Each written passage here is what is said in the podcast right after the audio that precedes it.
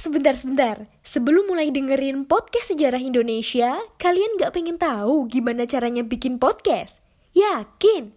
Gak susah kok. Coba deh download Anchor Podcast. 100% mudah, 100% gratis.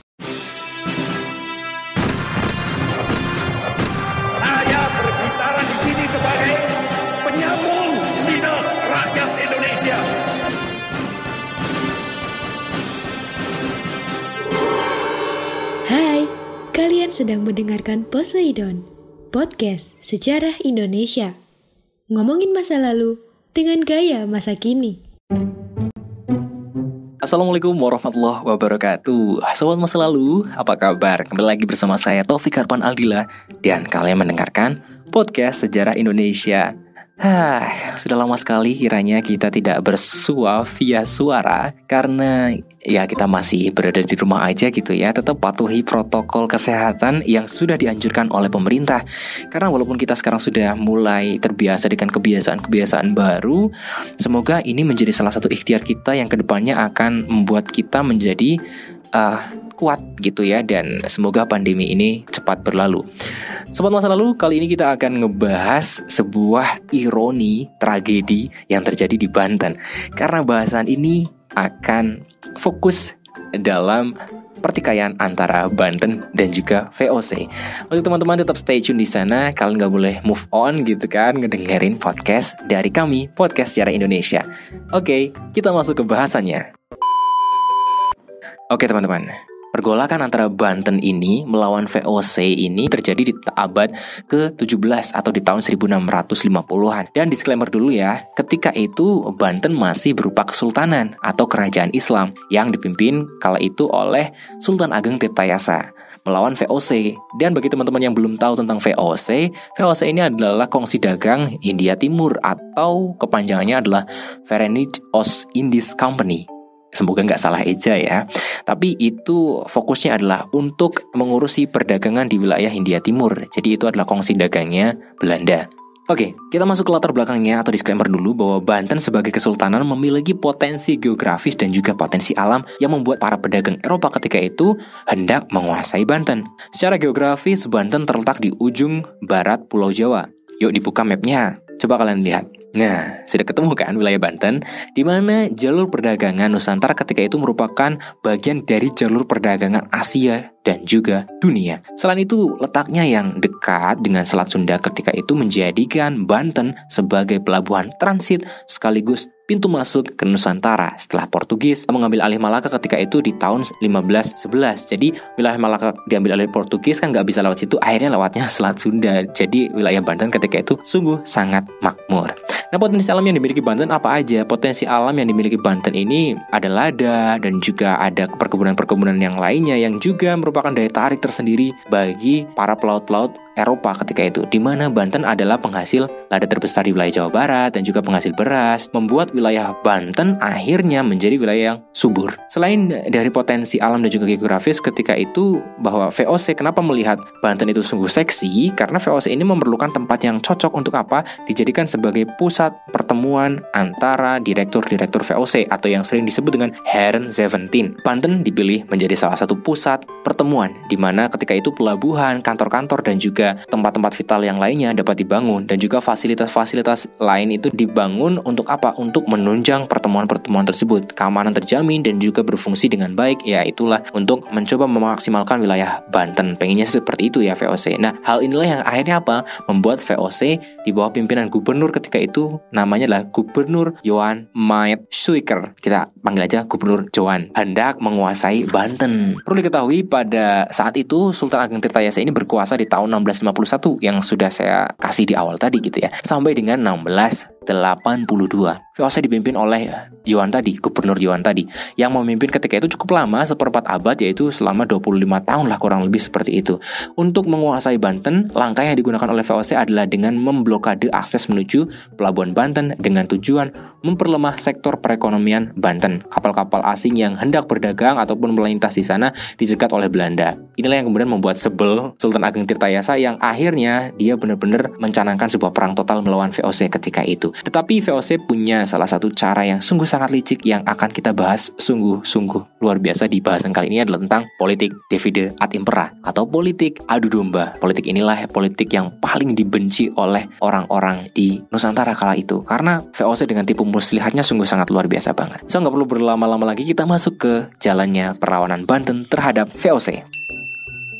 Nah, baik, sobat masa lalu, tarik nafas dulu. Oke, kita akan sama-sama mendengarkan sebuah kisah yang sungguh sangat luar biasa. Di tahun 1651 ini sampai dengan 1682 ketika itu eh, Banten diperintah oleh Pangeran Surya dengan gelar Pangeran Ratu Ing Banten dan setelah kembali dari Mekah namanya berubah menjadi Sultan Abdul Fat atau Abdul Fatah atau lebih dikenal dengan Sultan Ageng Tirtayasa. Sultan Ageng Tirtayasa selama memerintah Kesultanan Banten ini sangat menentang segala bentuk kolonialisme dan juga imperialisme asing atas daerah kekuasaannya termasuk kehadiran VOC ketika itu yang hendak menguasai Banten sangat ditentang banget oleh Sultan Ageng Tirtayasa. Bagaimana tidak? Ya karena VOC ini benar-benar merugikan Banten, jadi ya Sultan Ageng Tirtayasa nggak mau gitu kan. Oleh sebab itu, VOC yang berusaha melakukan blokade terhadap pelabuhan Banten dengan menyerang kapal-kapal yang hendak berdagang di Banten mendapatkan perlawanan serius.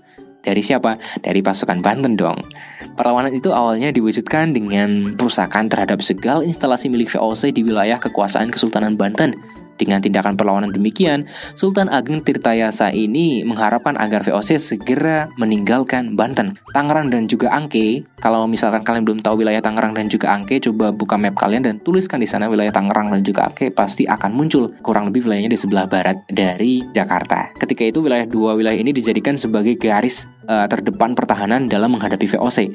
Pasukan Banten menyerang Batavia di tahun 1652. Nah, untuk meredakan perlawanan tersebut ini, VOC mengirimkan utusannya sebanyak dua kali di tahun 1655 dengan menawarkan sebuah pembaharuan perjanjian. Karena VOC ini menganggap bahwa eh, jangan perang dulu nih, dan kekuatannya juga mungkin masih belum solid. Akhirnya VOC mengajukan diplomasi, adanya pembaharuan perjanjian yang mana 10 tahun sebelumnya di tahun 1645 ini ada sebuah perjanjian yang diteken oleh kakeknya Sultan Agung Tirtayasa dan akhirnya membuat wilayah VOC ini tidak menguntungkan akhirnya di tahun 1655 diperbaharui dan isinya justru akan lebih menguntungkan VOC. Nah, mengetahui hal demikian akhirnya Sultan Agung Tirtayasa menolak dan Sultan Agung Tirtayasa menanggapinya dengan apa? Dengan memerintahkan pasukan Banten di tahun 1656 untuk apa? Melakukan gerilya besar-besaran dengan mengadakan pengerusakan terhadap kebun-kebun tebu, pencegatan serdadu patroli VOC, pembakaran markas patroli dan juga bahkan sampai pertumpahan darah antara Banten dan juga VOC ketika itu. Nah, pasukan Bantennya juga merusak kapal-kapal milik Belanda ini ini yang berada di pelabuhan Banten sehingga untuk memasuki Banten ketika itu diperlukan pasukan yang kuat untuk mengawal kapal-kapal tersebut. Jadi bahkan VOC ini pun takut masuk ke wilayah Banten karena tangguhnya kekuatan Banten di bawah pimpinan Sultan Ageng Tirtayasa. Nah, saat perlawanan sering terjadi, Sultan Ageng Tirtayasa ini sering kali mengadakan hubungan kerjasama dengan negara-negara seperti Turki, Inggris, Kesultanan Cirebon, Kesultanan Mataram, dan juga Prancis dan juga Denmark. Hal ini dilakukan agar apa? Agar kembali lagi Banten mendapatkan sokongan kekuatan penuh dari wilayah-wilayah yang memang berdekatan ataupun wilayah-wilayah dari luar negeri ini untuk mengusir dari VOC tersebut. Tapi VOC pun tidak tinggal diam ya. Karena VOC ini akhirnya apa? Akhirnya juga meminta bantuan kepada siapa? Kepada Turki juga kepada Inggris juga kepada Perancis juga tapi akhirnya apa akhirnya ya terjadi saling clash gitu ya antara VOC dan juga Banten lagi. Sultan Ageng Tirtayasa ini melakukan penyatuan terhadap wilayah-wilayah juga selain tadi meminta bantuan juga kepada negara-negara yang di wilayahnya dan juga negara luar negeri itu, dia juga menyatukan wilayah eh, seperti Lampung dan juga wilayah Bangka, Indragiri dalam persatuan pasukan Surosawan atau pasukan yang notabene adalah pasukannya Sultan Ageng Tirtayasa yang dikenal sebagai pasukan yang sangat sangat tangguh melawan VOC. Menghadapi kenyataan tersebut, VOC ini melakukan penyatuan juga. Dia meminta bantuan dari Kalasi, Ternate, Bandan, Kejawan, dan juga Bali. Serta orang-orang Makassar dan juga orang-orang Bugis. Untuk apa? Untuk dijadikan tentara perangnya VOC. Jadi, ketika perlawanan ini terjadi atau peperangan ini terjadi, justru yang terjadi apa? Peperangan antara orang pribumi dengan orang pribumi. Begitu ironis sekali. Orang-orang yang disewa oleh Belanda itu adalah orang-orang pribumi, sedangkan orang-orang Belandanya itu bersembunyi di balik orang-orang pribumi.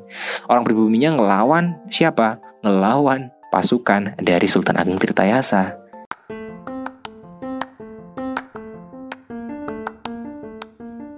Halo Sobat Poseidon, kalian pasti sudah tidak asing lagi dengan Anchor. Yap, aplikasi penyedia jasa untuk para podcaster pemula dan juga pro. Buat kalian yang pengen mulai nge-podcast, langsung download aja Anchor di App Store ataupun di Play Store. Di sana, kalian bisa nge-podcast dengan banyak banget pilihan background musik. Setelah itu, kalian bisa mempromosikan podcast kalian ke mana pun. Secara otomatis, nanti akan di-sharekan oleh Anchor sendiri. So, tunggu apa lagi? Cus, nge-podcast bareng Anchor. Ya kalau misalkan pasukannya gugur gitu kan eh yang gugur juga orang-orang pribumi juga. Ya itulah kelicikan dari VOC seperti itu.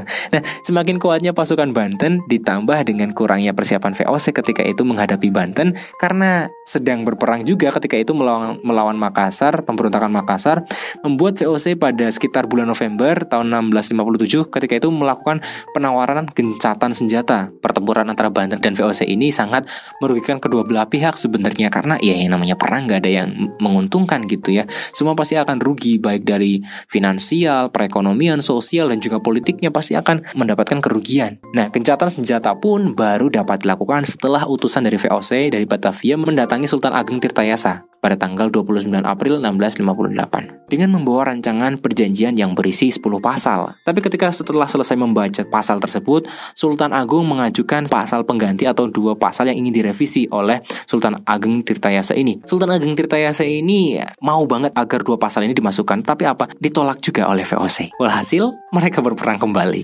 Penolakan dari VOC inilah yang kemudian semakin membuat stigma atau pemikiran dari Sultan Ageng Tirtayasa ini bahwa orang-orang VOC ini memang sudah tidak punya etikat baik, sehingga jalan satu-satunya adalah dengan cara kekerasan, yaitu berperang.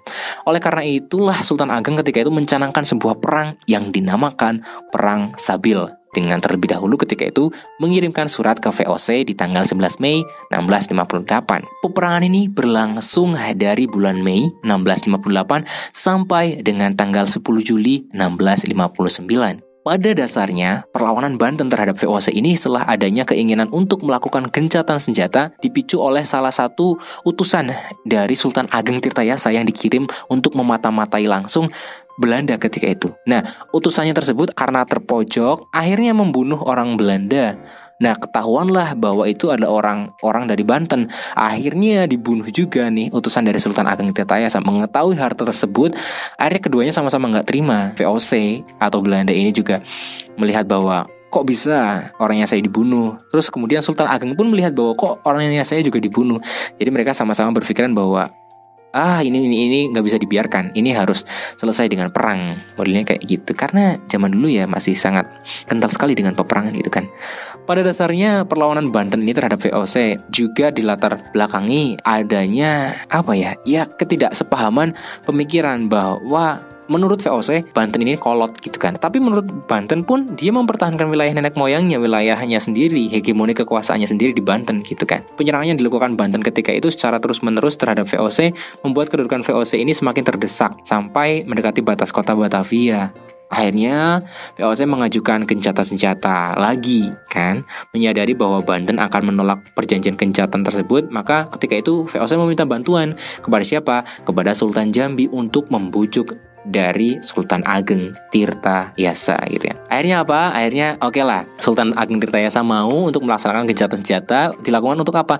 Dilakukan untuk mengkonsolidasi lagi kekuatan-kekuatannya Sultan Ageng Tirta Yasa apabila nanti VOC balas menyerang gitu kan. Ah, Sultan Ageng Tirta Yasa ini ketika masa jeda tersebut, masa senjata tersebut dilakukan untuk melakukan konsolidasi kekuatan di antaranya ketika itu menjalin hubungan dengan Inggris, Prancis, tadi Turki, Denmark dan seterusnya. Dengan tujuan apa? Dengan tujuan memperoleh bantuan senjata dan alutsista ya atau perlengkapan-perlengkapan perang. Selain itu, gencatan senjata ini VOC ini juga melakukan sebuah inisiasi pergerakan dari gencatan senjata ini agar apa? Agar mereka pun kemudian didukung lagi oleh beberapa kekuatan. Modelnya seperti itu. Nah, VOC ini menggunakan kesempatan tersebut untuk mempersulit kedudukan Banten. Caranya, cara yang dilakukan adalah dengan mengadakan kerjasama dengan Kesultanan Cirebon dan juga Kesultanan Mataram. Yang mana Kesultanan Cirebon dan juga Kesultanan Mataram ketika itu adalah berhubungan baik dengan Kesultanan Banten.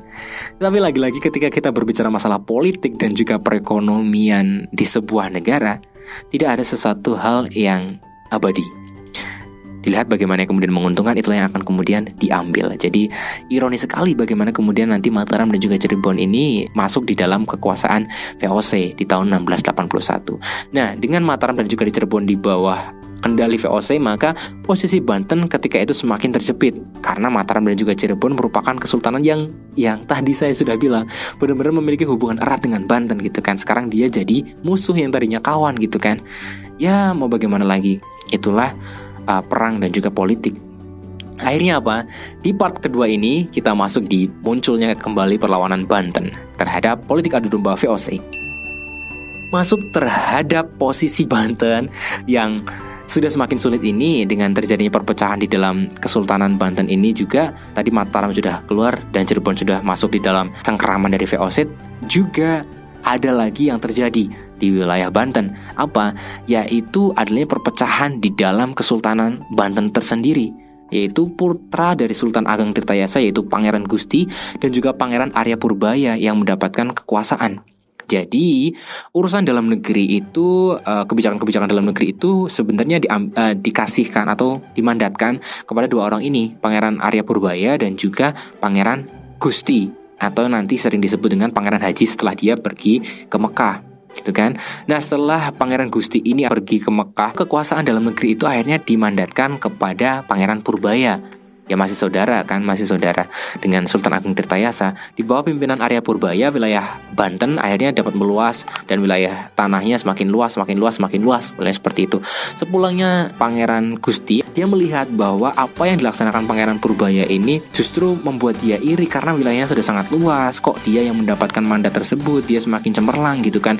Kenapa kemudian ayahnya tidak tidak memberikan uh, banyak mandat juga ke anaknya sendiri gitu kan? Nah Hal inilah yang kemudian akhirnya dilihat oleh Belanda sebagai sebuah kesempatan yang sangat brilian gitu kan. Yaitu W. Cave yang kemudian mendekati dan juga menghasut Pangeran Gusti atau Sultan Haji untuk mencurigai ayahnya dan juga saudaranya sendiri. Pada saat itu Pangeran Haji mendapatkan sokongan kekuatan penuh dari VOC ya dipanas-panasi lah intinya kayak gitu. Ayo ayo ambil kekuasaannya seperti itu. Nah Pangeran Haji akhirnya uh, tadi sudah diadu domba dan mau untuk menantang ayahnya sendiri. Konflik ini dimanfaatkan oleh VOC untuk memadamkan perlawanan ataupun uh, kekuatan dari Banten itu sendiri. Kita masuk di bagian akhirnya yaitu tentang akhir perlawanan Banten dan juga VOC. Kita intro di babak akhir ini adalah tentang rasa iri ya, iri dengki Sultan Haji itu terhadap kekuasaan saudaranya dan juga ayahnya itu sendiri. Dimanfaatkan oleh VOC untuk merebut tahta Kesultanan Banten. VOC bersedia membantu Sultan Haji, tapi dengan empat syarat. Perhatikan empat syaratnya ya. Yang pertama adalah menyerahkan Cirebon kepada VOC. Hmm, wilayah Banten tuh. Monopoli lada dikendalikan oleh VOC. Terus, Banten mau ngapain kalau nggak punya lada gitu kan.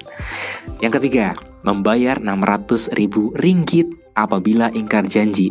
Tuh, kalau ingkar janji, bayar sebegitu mahalnya loh. Dan yang terakhir adalah menarik pasukan Banten yang berada di daerah pesisir pantai dan pedalaman Priangan. Udah selesai. Pelabuhannya kan digunakan untuk perdagangan, tapi kemudian pasukannya harus ditarik mundur. Ya udah, habislah Nah, syarat tersebut akhirnya dipenuhi oleh Sultan Haji nih, karena dia uh, punya wilayah tersebut. Kebetulan dia yang punya wilayah tersebut gitu kan. Tapi itu kemudian akhirnya malah justru dipasrahkan atau dilepaskan oleh Sultan Haji. Nah, di tanggal 27 Februari 1682 pecahlah perang antara Sultan Haji dengan dibantu VOC melawan ayahnya sendiri. Ayahnya tahu bahwa wilayah tersebut itu wilayah sangat penting kenapa dilepaskan gitu kan. Eh, ya bisa dibilang kita anak durhaka kali ya anak durhaka banget bagaimana itu adalah kerja keras ayahnya tapi ya disia-siakan dengan cara memberikan cuma-cuma terhadap VOC gitu kan. Akhirnya apa? Akhirnya ya Sultan Ageng Tirtayasa nggak terima. Akhirnya pecahlah perang tersebut. Pasukannya dipimpin oleh Sultan Ageng Tirtayasa ini masih terlalu kuat pada uh, ketika itu sehingga berhasil mengepung VOC. Justru malah VOC ini akhirnya kalah di wilayah uh, sekitar loji atau kekuatan dari uh, loji Belanda itu. Jadi bangunan bangunan Belanda itu akhirnya mereka dikepung oleh pasukannya uh, Sultan Ageng Tirtayasa. Hal tersebut memaksa Sultan Haji untuk mengadakan perjanjian baru dengan VOC. Jadi ketika wilayahnya sudah di dikepung nih Sultan Haji kan kepengen keluar tapi kemudian VOC bilang Anda kalau misalkan mau saya bantu Anda juga harus uh, menyerahkan wilayah Banten kepada VOC seperti itu nah akhirnya dalam posisi terhim terhimpit seperti itu Sultan Haji setuju oke okay. ketika saya, nanti saya naik tahta menjadi Banten, Banten akan saya serahkan seluruhnya hegemoni kekuatannya terhadap VOC. Oke, mendengar persetujuan ini akhirnya VOC semangat banget dong. Akhirnya uh, eh, VOC meminta bantuan dari Batavia yang ketika itu dipimpin oleh Francois Tech dan Desan Martin yang kemudian dibantu oleh Jonker. Nah, tokoh-tokoh ini yang kemudian sebenarnya dulu itu sempat memadamkan pemberontakan Trunojoyo. Pasukan ini berhasil membebaskan Loji dari kepungan Sultan Ageng Tirtayasa ketika itu, yang akhirnya pasukan dari Sultan Ageng Tirtayasa mulai goyah. Selain itu, pemberontakan terus terjadi meskipun VOC telah beberapa kali meminta Sultan Ageng Tirtayasa untuk menyerah, menyerah, dan menyerah. Jadi walaupun tadi sudah renggang pasukannya dan juga sudah mulai gugur, tapi Sultan Ageng Tirtayasa memang punya pasukan yang sangat loyal banget gitu kan. Akhirnya VOC mengaku bahwa ini kekuatannya sangat besar banget kita harus pakai tipu muslihat yang lain gitu kan Sultan Haji akhirnya didorong untuk me memberikan sebuah pemikiran lain nah Sultan Haji akhirnya menelpon menelpon menghubungi keluarganya 52 keluarganya untuk membujuk Sultan Ageng Tirtayasa agar udahlah selesai peperangannya dengan apa dengan VOC agar kita hidup damai nggak usah lagi ada perpecahan pertentangan-pertentangan seperti itu Nah, mendapat bujukan tersebut akhirnya Sultan Angin Tirtayasa oke, okay, baiklah, ini juga demi kebaikan ya. Kalau misalkan boleh di apa digambarkan sih? Ya masa iya saya mau ngelawan anaknya saya sendiri terus menerus ya oke lah mungkin itu sudah sudah selesai pelajarannya cukup gitu kan. Eh di tengah jalan ketika iring-iringan pasukan tersebut ingin pulang kembali ke apa ke Kesultanan Banten dia dicegat oleh pasukan dari VOC yang mana juga di sana ada anaknya sendiri. Sultan Haji tersebut ikut gabung di dalam penyergapan tersebut. Ditangkaplah ayahnya, ditangkaplah Sultan Ageng Tirtayasa dan kemudian di tahun 1692 ini Sultan Ageng Tirtayasa akhirnya kemudian meninggal setelah lama akhirnya dipenjarakan.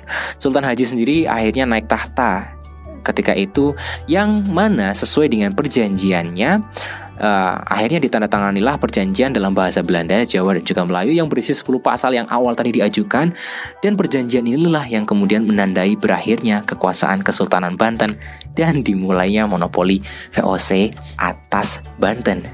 Dengan demikian berakhirlah perlawanan Sultan Ageng Tirtayasa yang akhirnya tumbang oleh siapa? Oleh anaknya sendiri, gitu kan.